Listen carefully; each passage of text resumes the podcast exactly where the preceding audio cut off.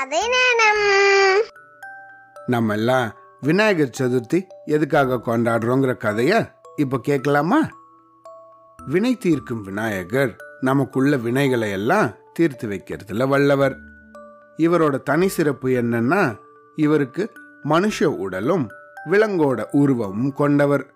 ஆமா அதுதான் ஆனைமுகம் மனுஷ உடல். சரி ஆனா அவருக்கு ஆணைமுகம் எப்படி வந்தது? அது ஒரு சுவாரஸ்யமான கதை.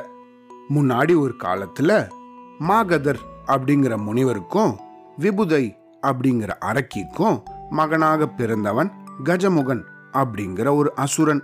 அவன் பயங்கரமான மொரடன் அசுர குலத்தை உருவாக்கின சுக்கராச்சாரியாரோட போதனைப்படி சிவபெருமானோட திருநாமத்தை சொல்லிண்டே பல வருஷ காலம் கடுமையான தவம் இருந்தான்.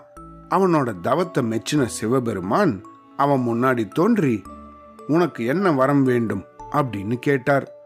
அதுக்கு அந்த அசுரன் தன்னை மனுஷங்களோ விலங்குகளோ ஆயுதங்களோ கொல்ல முடியாத அளவுக்கு அவனுக்கு வரம் வேண்டும். வஞ்சக எதிரிகளோட சூழ்ச்சியால ஒருவேளை அவனுக்கு மரணம் நேரிட்டாலும் அவனுக்கு இன்னொரு பிறவி கிடைக்கக்கூடாது அப்படின்னும் வேண்டினான். அவனோட வேண்டுதலை ஏற்ற சிவபெருமான் அவன் கேட்ட வரத்தையும் கொடுத்துட்டாரு. சிவபெருமானோட பக்தனான இந்த கஜமுகாசுரன் பல வரங்கள் இந்த மாதிரி கேட்டு வாங்கினதால ரொம்ப திமிராயிடுச்சு அவனுக்கு. எல்லாரையும் பயங்கரமா துன்புறுத்திண்டு வந்தான். தேவர்களை எல்லாம் பல விதங்கள்ல துன்புறுத்தினான். மனுஷங்களோ விலங்குகளோ ஆயுதங்களோ கொல்லாதபடி இவன் வரம் வாங்கியிருந்ததால தேவர்களெல்லாம் என்ன செய்யறதுன்னு தெரியாம திணறி போயிட்டாங்க. அதனால எல்லா தேவர்களும் ஒன்னா திரண்டு சிவபெருமான் கிட்ட போய் சரணடைஞ்சாங்க. எல்லாரும் சேர்ந்து சிவபெருமான் கிட்ட இந்த அசுரன் எங்களை ரொம்ப கொடுமைப்படுத்துறான். எப்ப பார்த்தாலும் ரொம்ப தொந்தரவு கொடுக்கறான். இவனை நீங்க தான் எப்படியாவது அடக்கி வைக்கணும் அப்படின்னு கேட்டுண்டாங்க. இவங்கெல்லாம் இப்படி சொன்னதை கேட்டு அதுக்கான வேலையையும் தொடங்கினாரு. ஒரு நாள் கைலாசத்துல சிவபெருமான் இல்லாத போது பார்வதி தேவி நீராட போனாங்க. அவங்க நீராட போனபோது காவலுக்கு நந்திதேவன் நின்றிருந்தார். அந்த நேரம் சிவபெருமான் அங்க உள்ள போகணும்னு முயற்சி பண்ணாரு. ஆனா அவரை நந்திதேவன் தடுத்து நிறுத்திட்டாரு. ஐயனே பார்வதி தேவி நீராட போயிருக்காங்க. யாரையும் உள்ள அனுமதிக்க கூடாது அப்படின்னு எனக்கு கட்டளையிட்டு இருக்காங்க அப்படின்னு சொன்னாரு. அதுக்கு சிவனோ பார்வதி தேவி என்னோட மனைவி இந்த கட்டளை என்ன தடுக்காது. அப்படின்னு சொல்லி சிவன் உள்ள போயிட்டாரு. அங்க உக்காந்துருந்த பார்வதி தேவி சிவன் வரத பார்த்ததும் யாரையும் அனுமதிக்காதன்னு நந்திதேவன்கிட்ட சொல்லியிருந்தேனே அப்புறம் எப்படி வந்தீங்க? அப்படின்னு கேட்டாங்க. அதுக்கு சிவபெருமானோ நந்திதேவன் என்னோட சேவகன். அதோட நான் உன்னோட மணாளன் அப்படிங்கறதால என்ன அவர் தடுக்கல அப்படின்னு சொன்னாரு. நந்தியோட செயலால கோபம் அடைஞ்சிட்டாங்க பார்வதி தேவி.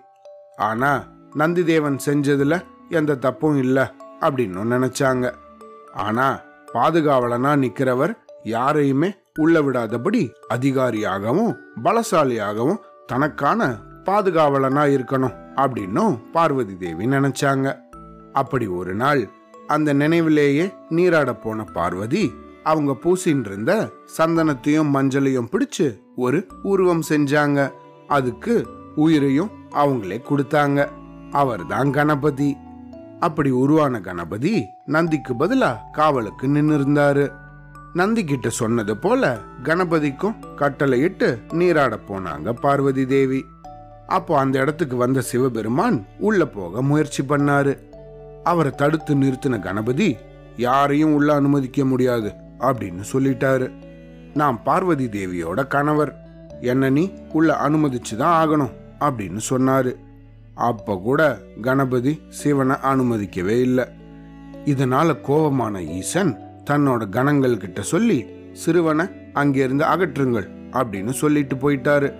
ஆனா கணபதியோ யாரையும் உள்ள போக அனுமதிக்கவே இல்லை.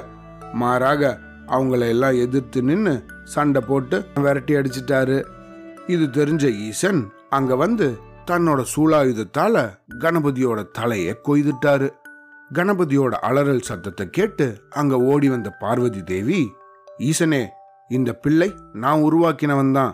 இப்படி அநியாயமா உங்களோட சூழாயுதத்தால அவனோட தலையை கொய்துட்டீங்களே அவருக்கு உடனே உயிரழியுங்கள் அப்படின்னு கேட்டுண்டாங்க. உடனே பிரம்மதேவன் கணேசனுக்கு உயிர் கொடுக்கும் பொருட்டு வடக்கு திசையில போய் முதல்ல எந்த தலை தெரியுதோ அதை எடுத்துட்டு வாங்க. அதை கணேசனுக்கு வச்சு உயிர் தரலாம் அப்படின்னு ஆலோசனை சொன்னாரு. அப்படியே செய்ய தன்னோட கணங்களுக்கு ஈசனும் உத்தரவிட்டார். ஈசனோட கணங்கள் பல இடங்கள்ல தேடி அலைஞ்சு ஒரு யானைக்குட்டியோட தலையை கொண்டு வந்தாங்க. அதை பொருத்தி ஈசன் அந்த குழந்தைக்கு உயிர் கொடுத்தாரு.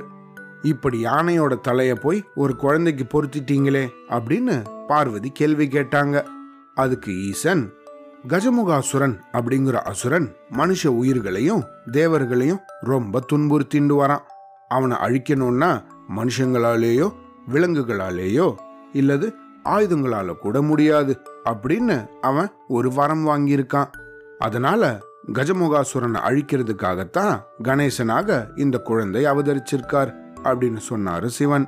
யானை முகத்தோடையும் மனுஷ உடம்போடையும் இருந்த விநாயகரை அசுரன் கஜமுகாசுரனை வதம் செய்ய அனுப்பி வச்சாரு சிவபெருமான். விநாயகருக்கும் கஜமுகாசுரனுக்கும் பயங்கரமான போர் நடந்தது. விநாயகர் தன்னோட அம்புகளால கஜமுகனோட படைகளையும் தேர் மற்றும் ஆயுதங்களையும் நொடியில அழிச்சிட்டாரு. ஆனா அவரோட ஆயுதங்களால அந்த அரக்கனை கொல்லவே முடியல. அப்போ சிவபெருமான் கஜமுகாசுரனை ஆயுதங்களால கொல்ல முடியாது அப்படின்னு விநாயகருக்கு ஞாபகப்படுத்தினாரு. உடனே விநாயகர் கொஞ்சம் கூட தாமதிக்காம தன்னோட வலது பக்கத்துல இருந்த தந்தத்தை முறிச்சு கஜமுகன் மேல வேகமா வீசினாரு.